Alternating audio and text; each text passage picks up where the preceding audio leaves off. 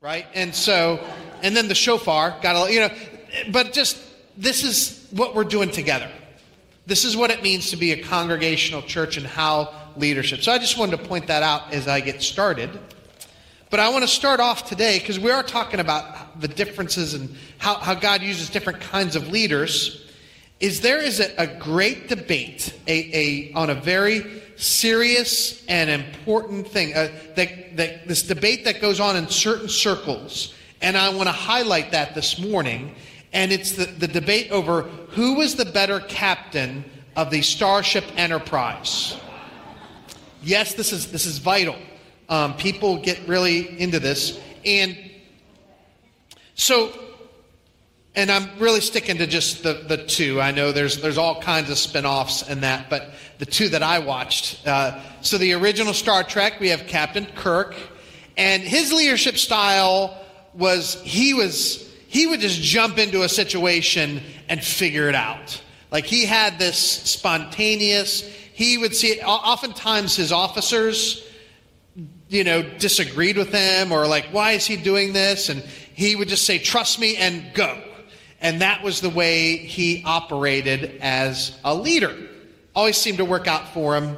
And they, yes, and they, so people love Captain Kirk and, and the way he'd, he'd always find some way out. Captain Picard from the next generation, he had a different style. So something would come up he would gather his officers and he would say options, opinions, you know, and, and the actor's like a Shakespearean actor guy, and so he just had a different demeanor in him. And so he would hear from all his officers what they thought of the situation. He would gather all kinds of knowledge, and then only then issue a decision about what to do. And so he would then say, All right, let's set a course for the direction. Uh, I will say I kind of appreciate Picard's style of leadership better in the sense of how to how to operate as a team, and he did it that way. I know right there I've issued heresy for some people, but that's that's my take. So I bring this up because in part of the leadership in God's kingdom means setting a direction for the church. There, there are decisions that need to be made that will set the course for how the church goes. And the, the passage that we're in today is one where the, the apostles and elders, the early church, makes a decision that, that would change everything if they would have gone a different way. They set the course for the church that still operates today. If they would have decided this differently, I doubt that we would be here. If they would have said, nope, we're going to go a different direction, if they would have said that Gentile believers, non Gentile, by the way, just means non Jewish. Non Jewish Christians would have to follow the same laws as the, the Jews did from the Old Testament, it would change so much for how we operate. And I don't think the church actually would have grown. I think it would have faded away as just another Jewish sect. So, what is the issue that comes up in Acts 15? It's this Do non Jewish converts to Christianity have to follow the Old Testament laws of the Jews? And specifically, do they need to be circumcised to become a full Christian follower. So, do they need to be circumcised? Circumcision was the mark of being part of the people of God in the Old Testament. It was only for boys. It's a procedure uh, that deals with the foreskin in a very sensitive area uh, for, for little boys. To, to have that procedure as an adult would, is much more painful, from what I understand. But uh, actually, nowadays, we do it for hygienic reasons, um, oftentimes for as a, just a normal course, whether you're Jewish or not.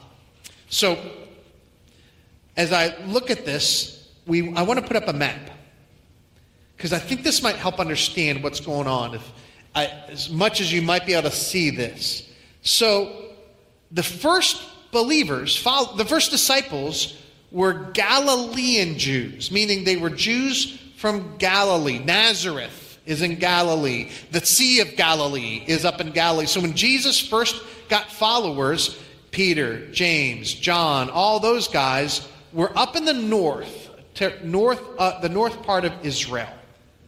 Okay? Eventually, though, when the church started to form, it formed in Jerusalem, which was in Judea. So then you would have Judean Jew, uh, uh, Jewish Christians who would be part of the church. So these are all people who've come become part of the so so Jewish people from around Jerusalem in that area would have been part of the church.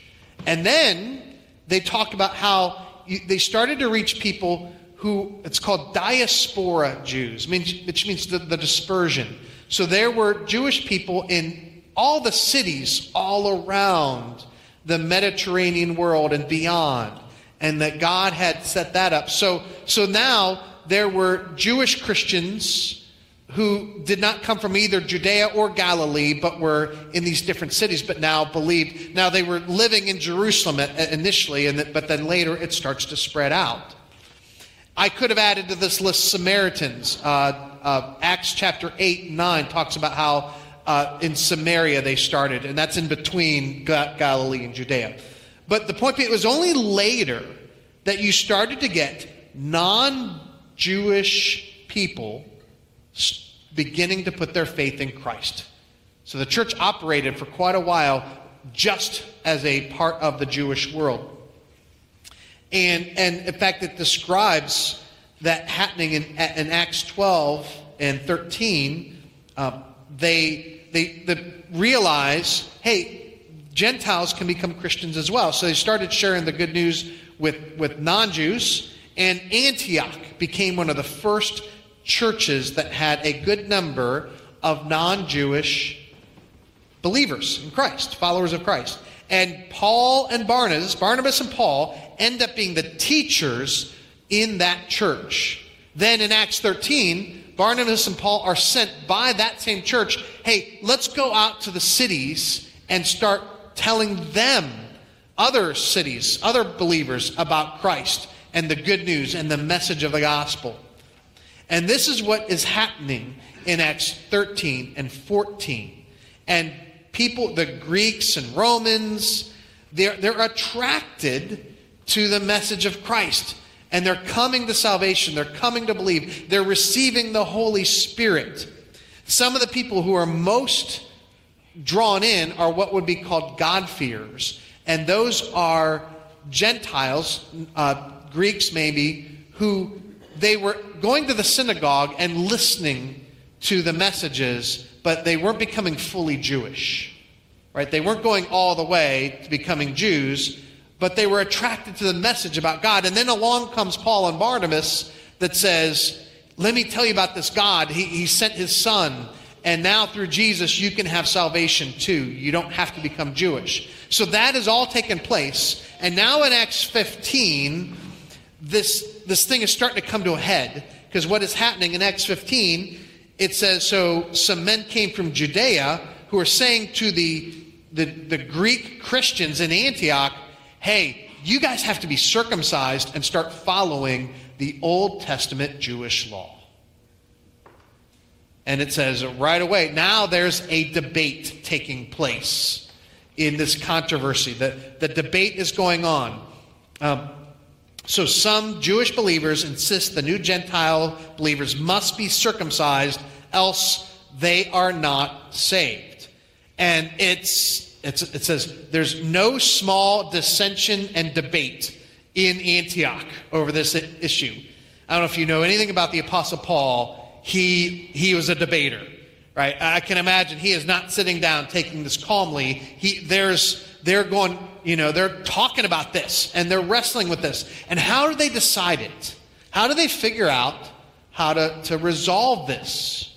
Well, they decide to send a group, including Paul and Barnabas, to the, the church in Jerusalem, which would be like the mother church, right? It was the church from which it all started. And that's where the apostles are, the same guys who followed Jesus around way back when.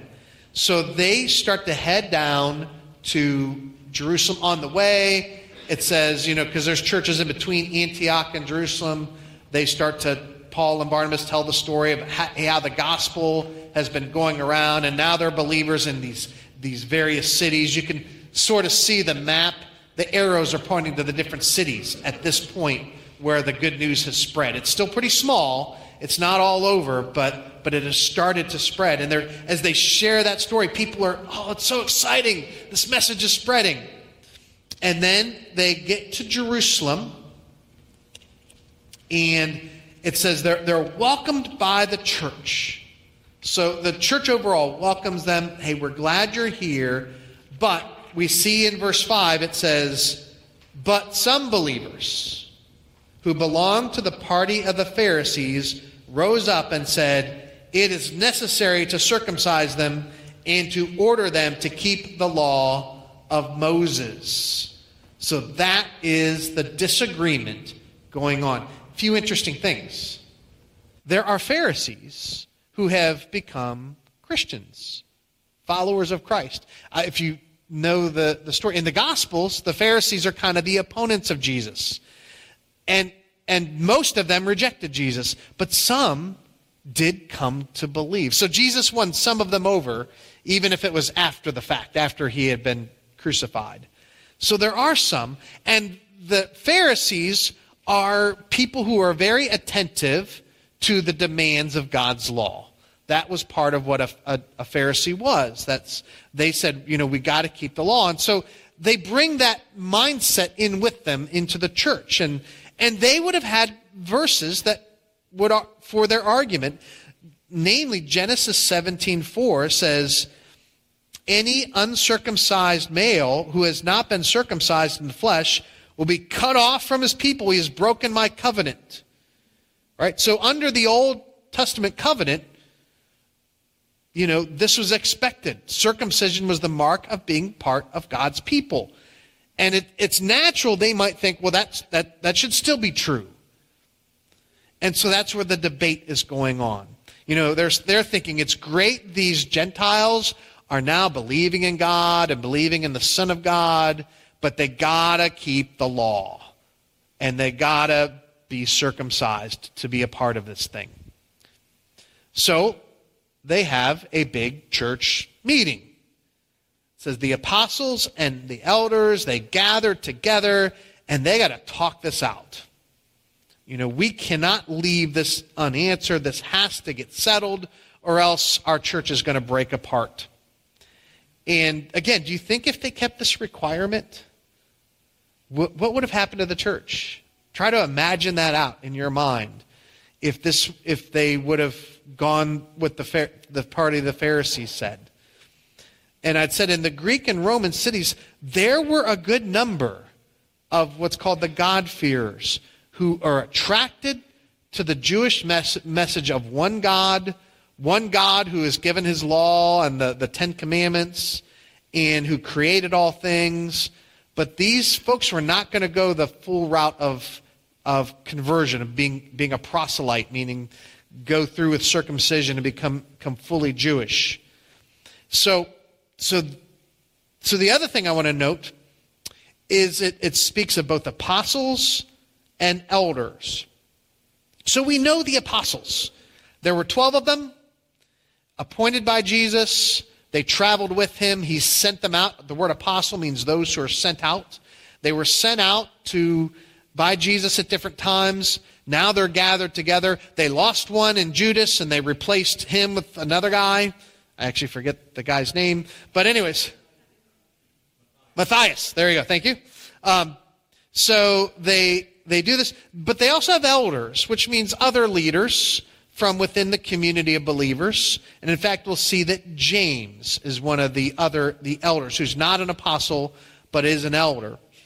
And so there's probably lots of debate. Verse 7. And after there had been much debate, I've been told that annual meetings can be like that, but never at East Glenville Church. Everything is always smooth and harmonious. Our last meeting was really smooth and harmonious, but so, and most of our meetings have been. Uh, but that that's yeah, hypothetically in other churches, they argue.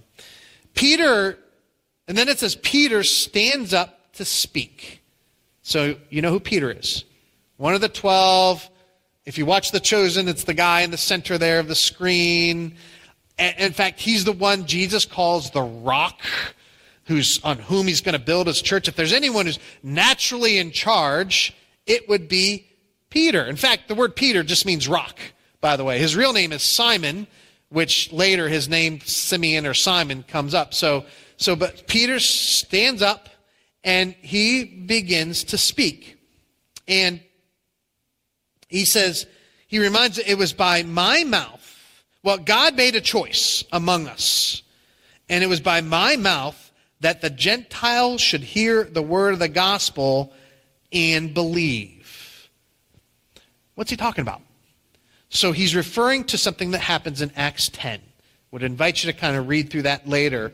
And in Acts 10, God engineers the, the first real non Jewish converts to the faith. There's a, a, a, man named Cornelius. He's a, a Roman uh, centurion who is, is he's one of those God-fearers. He's interested in the Jewish mes- message. And, and God you could read it like God has to like give Peter a vision. He has to give Cornelius a vision to, to make it all happen. And he, he gets Peter finally to go to Cornelius's house and, and he tells Cornelius about Jesus and what it means to be saved and how it all works. And what's interesting is Peter doesn't actually finish the sermon. God just pours out his spirit upon Cornelius and all of the household in the middle of the sermon because it, that it's just so so as Peter says, God made a choice. He he poured out his spirit. He gave his spirit to not only Cornelius but members of his household, and and so in that in Acts ten, Peter said, I, I, I should baptize them if God did this. So that happened in before, and he's saying if God has already started this work, if this is what God is doing, we, we shouldn't get in the way. And why, Peter says, why should we put a burden, a yoke on the neck of Gentiles, meaning the, the Jewish law, that our forefathers couldn't bear? Right? Why, why should we hinder God's grace going out to, to these people by putting on these requirements that, that is not, it's not from God for them? It's something our own people have trouble. And, and he reminds them in, in one of the verses, it, it says, it says, we believe that we will be saved through grace of the Lord Jesus Christ just as they are. We will be saved. Grace means an undeserved gift. And later in the Bible, it will make clear that none of us are saved by observing the law. None of us are saved by our own works.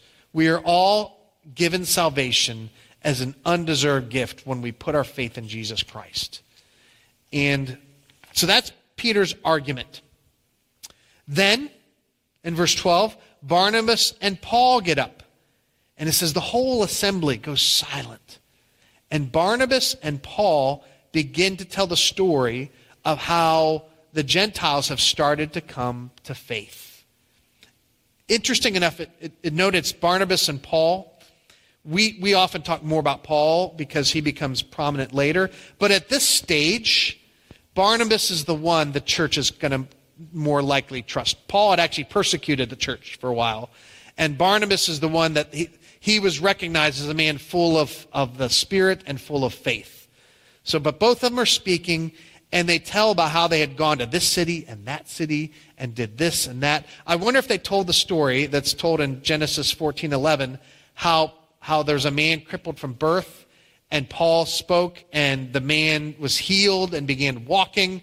And then after they did that, the people were so amazed they thought that Barnabas and Paul was was uh, Zeus and Hermes and tried to offer sacrifices to them, and they had to stop them, and like like how challenging it was to do all this ministry. I, they might have told that story, but but the point being is that God was doing amazing things, signs and wonders amongst the, the Greeks and the Romans and these cities. And we need to, to not get in the way of what God is doing. And so they made the same point that this that the inclusion of the Gentiles in the church is God's initiative, not ours. Okay, so Peter spoke. Paul and Barnabas have shared the story. I mean, shouldn't that settle it? Not quite. One more person steps up. And this time it's James. He, he steps up, he begins to speak. Now, this is not James the apostle. There was a James the apostle, uh, Big James, if you watch The Chosen. And this is actually James, the brother of Jesus, who writes a letter, the letter of James in the, the New Testament. He, he had doubted Jesus at one point and then came to believe in his, his brother as the Son of God after the resurrection. And he does not have the status of apostle. He is, it seems, an elder, a, an acknowledged leader, spiritual leader among the community. And he summarizes what Simon and Peter has said. And so he, he first does that, and, the, and then he talks about, and so Simon has related how God first visited the Gentiles, and then he quotes Scripture. He says, What's going on is actually what Scripture told us would happen. And he cites Amos 9, one of the Old Testament prophets. He cites it from the, the Septuagint Greek version, so it might be a little different if you looked it up in the version we have in our Bible, but he's citing accurately with the Bible that they had in Greek. And, and here's what he says.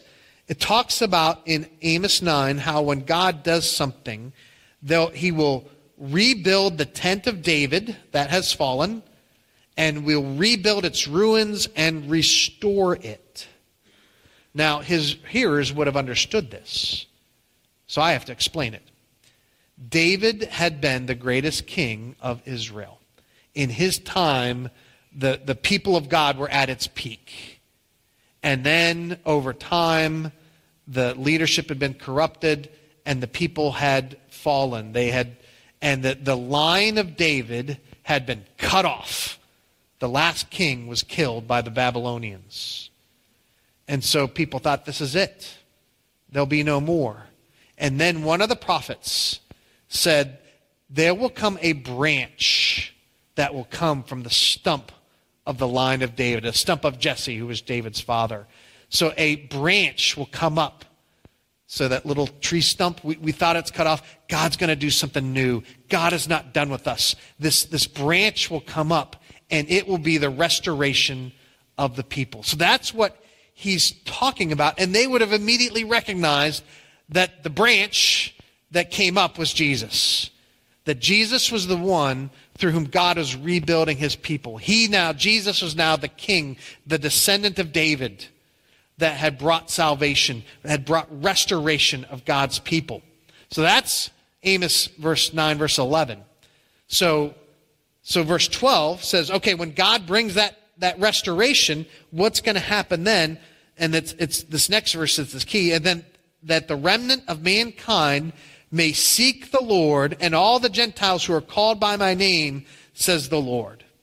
So it's talking about how of among mankind there'll be a remnant. There will be some who will join God's people. There will be some who will be called by the Lord's name. So, so it's combining the fact that it was God's plan all along that when He brought salvation through, through Jesus, it would not just be for the Jewish people, it would also be for the Gentiles. He's using this verse to convince them this was God's plan all along.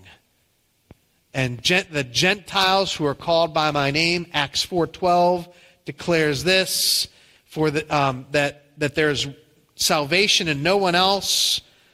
Talking about Jesus, there's salvation in no one else, for there is no other name under heaven given among men by which we must be saved. God gave one name, Jesus Christ. And in him is salvation for Jew and Gentile alike. They're just figuring this out. Maybe this sounds like, yeah, we've heard this before. We've heard it before because we've read about it after the fact. They're just figuring it out that this was God's plan all along. And so so James is arguing it makes sense that the Gentiles are included among God people. It fits with the, the, the law or the, the scriptures as they were written. And so we don't have to put opposition in the way of them becoming part of God's people. They don't have to become Jews before they can join salvation. They can join salvation as Gentiles, as Greeks and Romans and Galatians and all the other other names. He gives one other evidence for this, and um, it, it, says in verse 21, the, he closes out. I, I love this. He says, Hey, brothers, realize from ancient generations, Moses has had in every city those who proclaim him, for he has read every Sabbath in the synagogues. He's talking about how, how for many years, the, the Old Testament scriptures, the Moses' laws, the laws given by Moses, were being read in these Greek cities all over. God had arranged it that throughout the whole Mediterranean world, there were communities of Jews who were proclaiming uh, the, the Old Testament laws. The, these, God was paving the way. And now he's going to open the doors for the Gentiles to come in. Right? God had set it up and now he's going to open the door. So he, he, he's the one then, James is the one who issues the decision. So therefore, my judgment is that we should not trouble those of the Gentiles who turn to God. In other words, they do not need to keep the Jewish law and be circumcised. We should not put this burden on them that they were not meant to bear. Now, does that mean they don't have, they, they could do whatever they want? No, the, the moral laws given in the Bible are still applicable to all believers. He's talking about the specific Jewish laws that made someone Jewish, like co- eating kosher, or the temple system, or the, even the way the Sabbath laws were applied, like all that stuff. But um, and certainly circumcision. But the moral laws, like do not murder, do not steal, do not do all, that's still that's God's heart for all people. Uh, so he spells that out by saying he gave, he gave three specific things. One is no sexual immorality. I realize I chose a font. You probably could barely read that as I'm looking. Um, so they do not need to keep the Jewish law, but but three other things: no sexual immorality. Um, that's still a part of it. No idol worship. We're still called to only worship one God. You know, don't mess with things that are a, a part of idol worship. And then he adds one more, which is a little bit harder no drinking of blood. So just so you know, I don't want any of you going out there slaughtering an animal, drinking its blood. Uh, the, it talks about, you know, no strangling of animals. That's a, a connection. Like the reason you would strangle an animal is so that you're not killing it by letting the blood out. Like normal butchering is that you drain the blood of an animal, then you cook it. And that was the Jewish practice.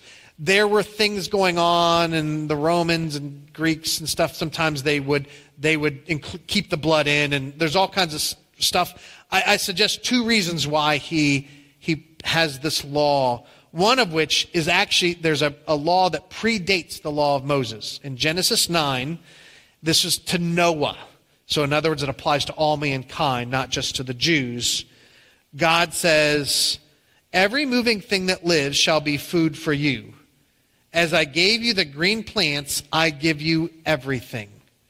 Meaning, it's you don't have to be vegetarians, you're allowed to eat meat. But then he says, But you shall not eat the meat with its life, that is, its blood, still in it. So back in Genesis 9, God set the rule it's okay to eat the animals, the things, but you just have to drain the blood.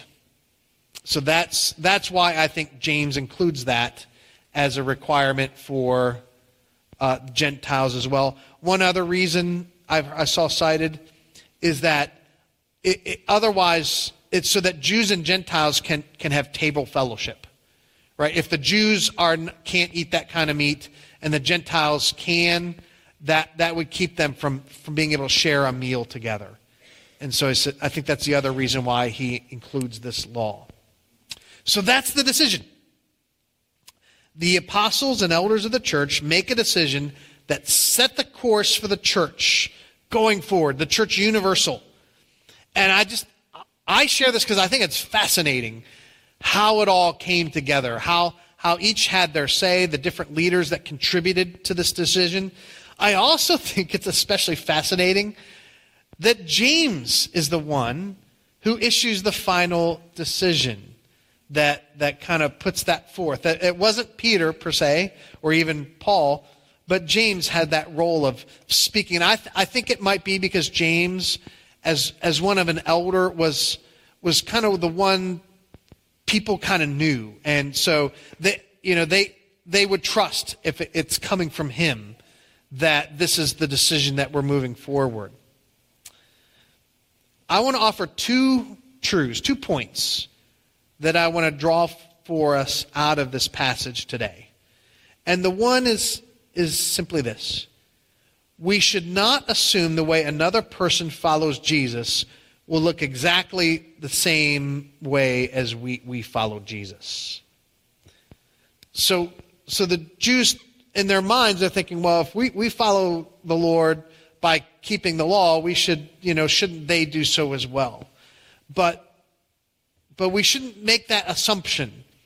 And the best modern day example I, I have for that is the movie G- The Jesus Revolution.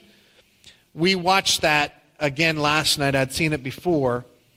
And it's, it's about how in the 70s you had a very formal church, everyone wearing suits and ties, and, you know, upstanding older citizens coming to the church. And, and Kelsey Grammer's the pastor of it and you could tell he's frustrated, like, you know, the world's going to, to pieces in the 70s, and here we are just this small little flock.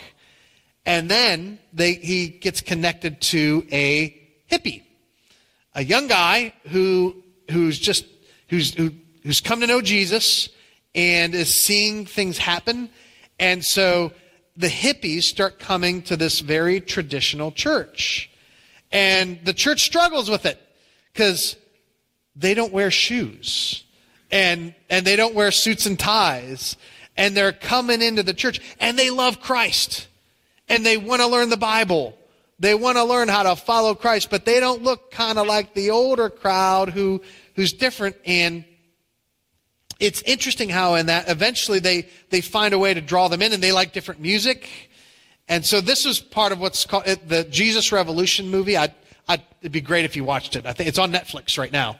Uh, it'd be, it, it, was about the Jesus movement of the 70s. Like this is a literally true story that happened. And, and I've, I had a friend who became a Christian in the Jesus movement. He talked about how the, the, the, up, the, the churches of the time really did have a hard time bringing in the hippies. He was a hippie into the church.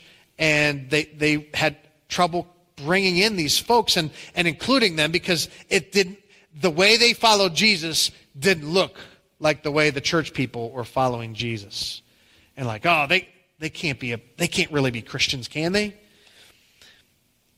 One of the, the scenes in the church is how, so you had the pastor, Kelsey Grammer, and then he had, he had like a group of three elders or older guys who were leaders. And when he finally decides, we're going to let these people stay in our church, two of his elders walk out. But one stays. One says, no, you guys belong here. And so that, that decision that they make changes a lot for that particular congregation. So the first thing is we shouldn't assume the way others follow Jesus might look different from us. We got to be careful about imposing standards our standards on others that aren't from God. The second thing is in God's design is he brings together in his body believers different personalities and gifts among the leaders. God loves to um, bring together different kinds of leaders to, to do the work. And that this is this is why I get excited about. I want to highlight like Paul, Peter, and James. I know Barnabas was also with Paul, but just to, to keep it simple, those three guys, each were, were key leaders in the church, and yet each were different in how they approached their work. And so, so Paul, he was focused on the mission of the church. He was committed to taking the, the gospel of Jesus Christ out there to, to new places, to new cities, to, to more people. He says, It's been my ambition to preach the gospel where, where no one else has preached it yet. Paul was all out focused on the mission of the church and out there. And you could think of him today as a missionary. Peter. I would suggest that Peter was focused on the direction of the church. He, he kind of thought, like you could call him a pastor, which a pastor is a, shep, a shepherd of the flock. And he wanted to make sure that the flock headed in the right direction, that they were being faithful to the call of Jesus. So, so while Paul looked out there at the mission, Peter was looking at the flock, making sure, hey guys, we need to head in the right direction. He was the, the teacher. He's the one that would always get up and talk and speak and, and give the messages. Um, and then you would have James. And I would suggest James is focused on the health of the church or the soundness of the church. That, that he would be like the elder or overseer for the sheep, watching over, making sure there's not um, things that are, that are doing damage to the church. He, he's making sure the church is, is functioning the way it should, should function. I, I see those three models, and you could come up with others, but I see those three. People tend to fall in one of those three as, as leaders within the church. When I started in ministry, I was, I was in Paul mode. My first uh, position was full time was as a young life staff person, I was sent to a small town in Ohio to start up a new ministry. I remember in my early 20s going to this town, didn't know anyone, and they got set up with an apartment. And I, my goal was to, to try to meet teenagers, convince them to come to a thing so I could talk about Jesus. And it was very much a Paul type of, of ministry. And so I loved it. It was great and, and some awesome times. And so I think I was trained as a Paul in that mission. Um, I realized as I got older, I'm actually more of a Peter. And Peter I see as the preacher, the teacher. And now, as I as a pastor, I relate to him. What direction are we headed in as a church? And and while Paul was the one who went forth to new places, Peter was the one who stayed. He stayed with the sheep, making sure that they were, they were, they were going the right way to lead them. Even as persecution built, Peter stayed in their midst. Um, and now, of course, we, we talk about the Jameses who, who are watching out for the, the sheep. I see the elders.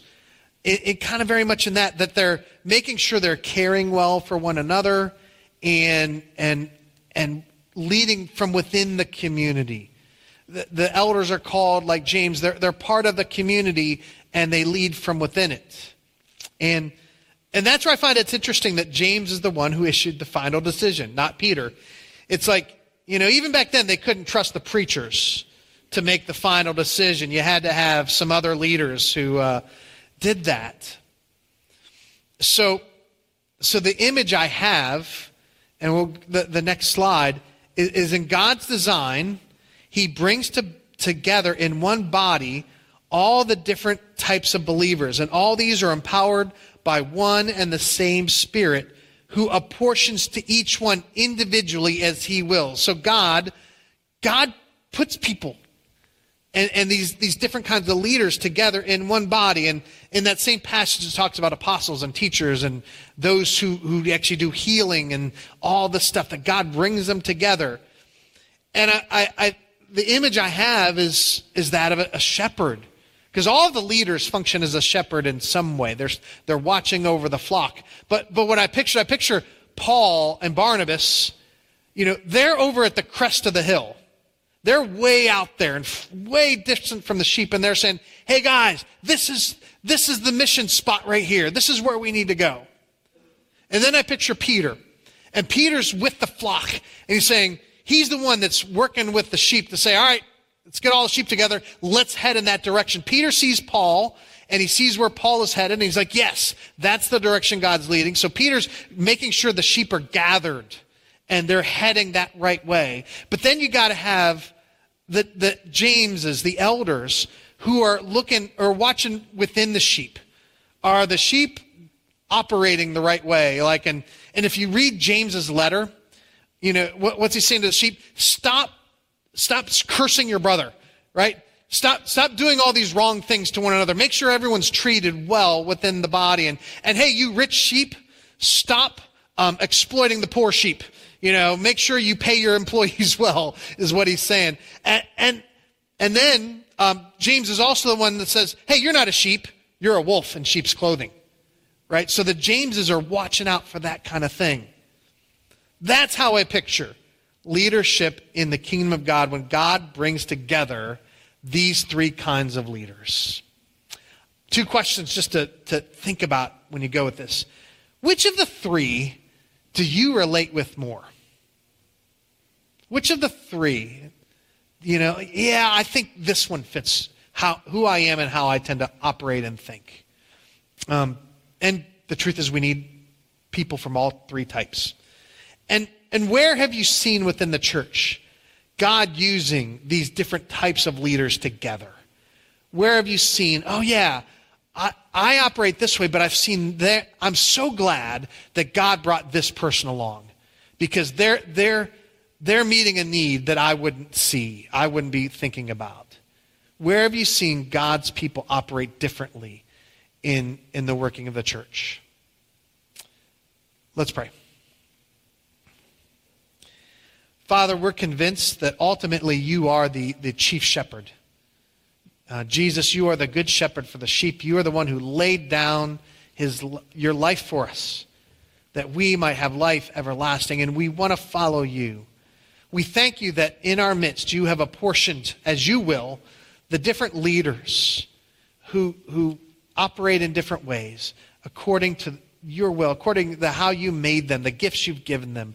And I do pray for the different leaders within this church, men and women who, who see the needs and are, are, are, are operating according to the, the gifts and putting them into action to, and teaching and, and guiding and administrating and caring for others. Lord, empower them by your Spirit so that all of us are operating under the power of your Spirit as we do the work you called us to. And may we function as a body as, as you lead. In Jesus' name, amen.